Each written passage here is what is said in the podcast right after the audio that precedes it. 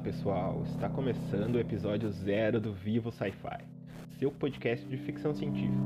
Eu sou o Thiago Meira e aqui eu vou falar de séries, filmes, livros totalmente voltados para ficção científica.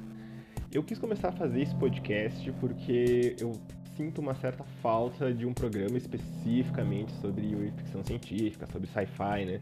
Que eu vejo muitos que muitos podcasts por aí tem, né, vários episódios sobre o tema, sobre filmes, sobre livros, mas não especificamente, né, não é o tema principal dos podcasts, né. Então eu decidi que vou começar a fazer, vou chamar alguns convidados, mas a, princípio a maioria deles vai ser só eu mesmo, né.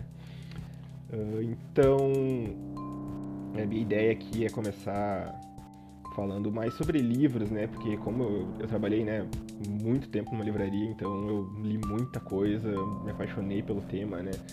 Então a maioria dos episódios vão ser mais voltados para livros, mas vai ter muito sobre filmes também, sobre séries, né?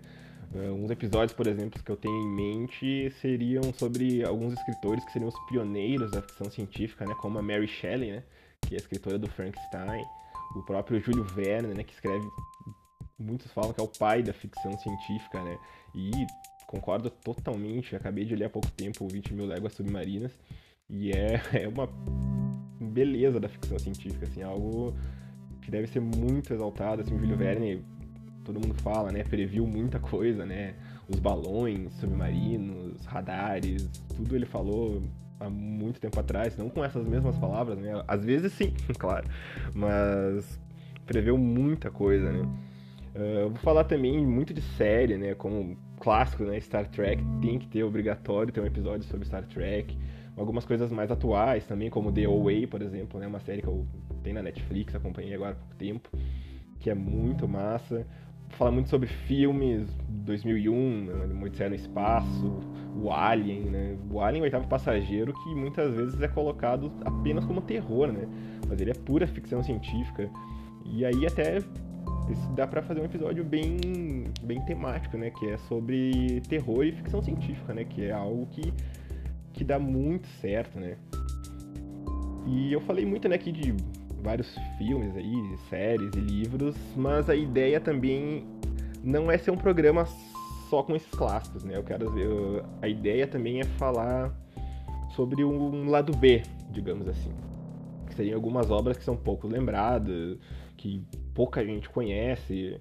Uh, por exemplo, o livro Uma Vida no Século XXI. Eu acredito que pouquíssimas pessoas devem ter ouvido falar, né?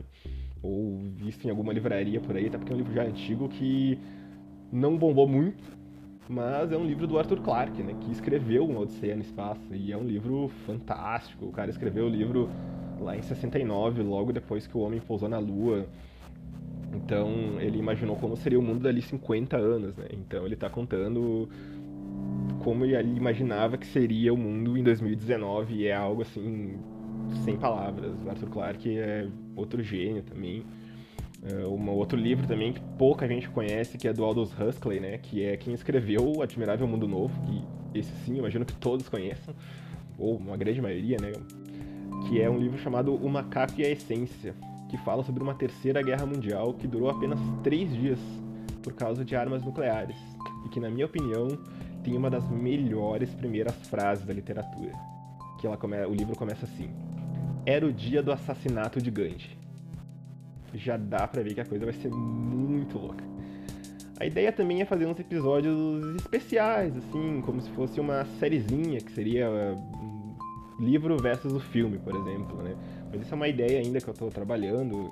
Vamos ver se dá pra se fica legal nessa disposição, ver. Então podem mandar aí também comentários o que vocês acham. Mandem ideias também, estou super aberto, né? Então. Uh, vou falar um pouco, né? Como esse é um episódio piloto, eu vou falar um pouquinho do que, que eu tenho visto, o que, que eu tenho lido, assistido aí nas últimas semanas. Uh, começar por livros, então, né? Eu terminei agora há pouco, né? Como já falei um pouco ali antes, uh, o 20 mil léguas submarinas, né? Do Júlio Verne. E assim, o Verne é maravilhoso, né? Já falei, mas às vezes eu fico com o pé um pouco atrás de indicar ele para algumas pessoas, porque ele tem uma boa parte das histórias tem momentos muito técnicos, assim, de muita descrição, que vai, por exemplo, do 20 mil léguas, o, o, Nautilus, né, que é o, o submarino que o, que o Verne cria, os personagens que estão no Nautilus, eles têm trocas de diálogos assim que são bem pesadas mesmo, né? bem técnicas, que vai ali do para o tipo de parafuso usado para suportar tal profundidade, qual metal foi usado, uh, muita informação sobre como eu, o personagem principal, né, o professor Aromax, ele é um um professor de biologia e ele, ah, ele é um conhecedor do mundo submarino, então tem muitas partes que ele peixes, o peixe da família tal, da família da tem as ramificações tal, é um vertebrado, é um invertebrado. Então, eu acho que às vezes é muita informação, capítulos inteiros só com esse tipo de informação que não. Não que não acrescentem pra história, deixar a história muito rica, mas não desenvolve nada dos personagens, nada da história e é falado exclusivamente das partes técnicas. Né? O Júlio Verne é um cara que pesquisava muito antes de colocar qualquer tipo de informação nos livros, né? Então, às vezes o pessoal não gosta dessa coisa muito fechada, muito explicada, detalhistas. Então o Verne é um cara que vai falar muito sobre isso. Não é uma leitura assim que vai fluir rápido, sabe? É um, é um livro lento, que tem grandes partes, tem diálogos que são fantásticos, fantásticos, assim, são muito legais, são engraçados, são inteligentes, uh, críticos, porque tem uma coisa na ficção científica que é como as histórias elas são críticas, elas não somente críticas sociais, elas têm críticas políticas. E tem uma escritora que faz isso muito bem, que é a Ursula Le Guin. Ela tem livros que são uma porrada, assim, tem os despossuídos, a mão esquerda da escuridão, é algo assim que são excelentes, assim, eu indico para todo mundo. E ainda né, sobre o Verne, o, o, o 20 mil léguas submarinas, ele tem momentos que tu vê como isso é uma grande obra de ficção científica, né? Que tem uma parte que o professor, né, ele tá bem no início ainda dentro do Nautilus e o cara tá explicando o Capitão Nemo, né? Que até eu, eu acho que é daí que o nome Procurando Nemo vem, mas não tenho certeza. Fica no achismo. Uh, então que o professor Nemo explica algumas coisas do Nautilus e o professor depois fica se perguntando, né? É uma parte que está no livro, que é como e quando teria construído e como teria mantido tal construção em segredo.